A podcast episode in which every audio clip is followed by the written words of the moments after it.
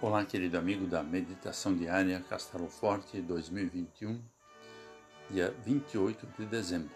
Hoje vou ler o texto de Edgar Lemke com o título A Luz Verdadeira. João não era luz, mas veio para falar a respeito da luz. Conforme João 1, versículo 8.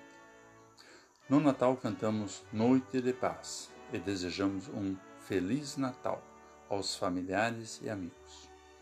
Logo vamos celebrar a passagem de ano com votos de bom e próspero 2022. É um tempo festivo e de solidariedade além do normal.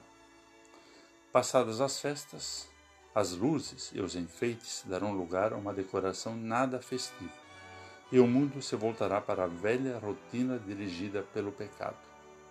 O povo que andava na escuridão era a figura que o profeta Isaías usava para falar de uma longa caminhada que começou quando os seres humanos, distanciando-se de Deus, entraram no domínio da morte e mancharam de sangue a história com conflitos que nunca mais cessaram.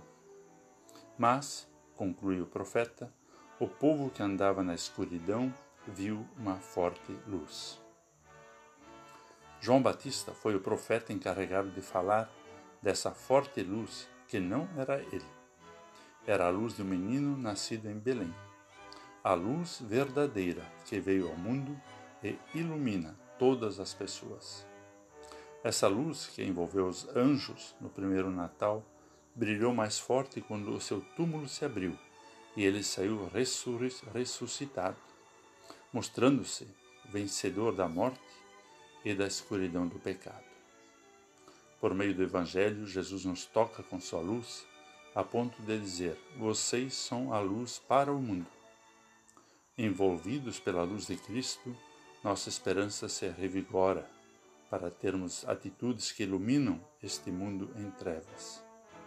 Mais gente irá glorificar o Pai do céu, e o ano de 2022 será melhor para aqueles com quem convivermos. Vamos orar.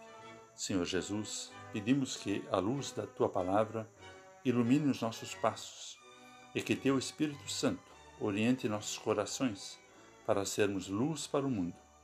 Permite que as pessoas vejam nossas boas ações e rendam louvores ao Pai do céu. Amém. Aqui foi Vigan Decker Jr. com a mensagem do dia.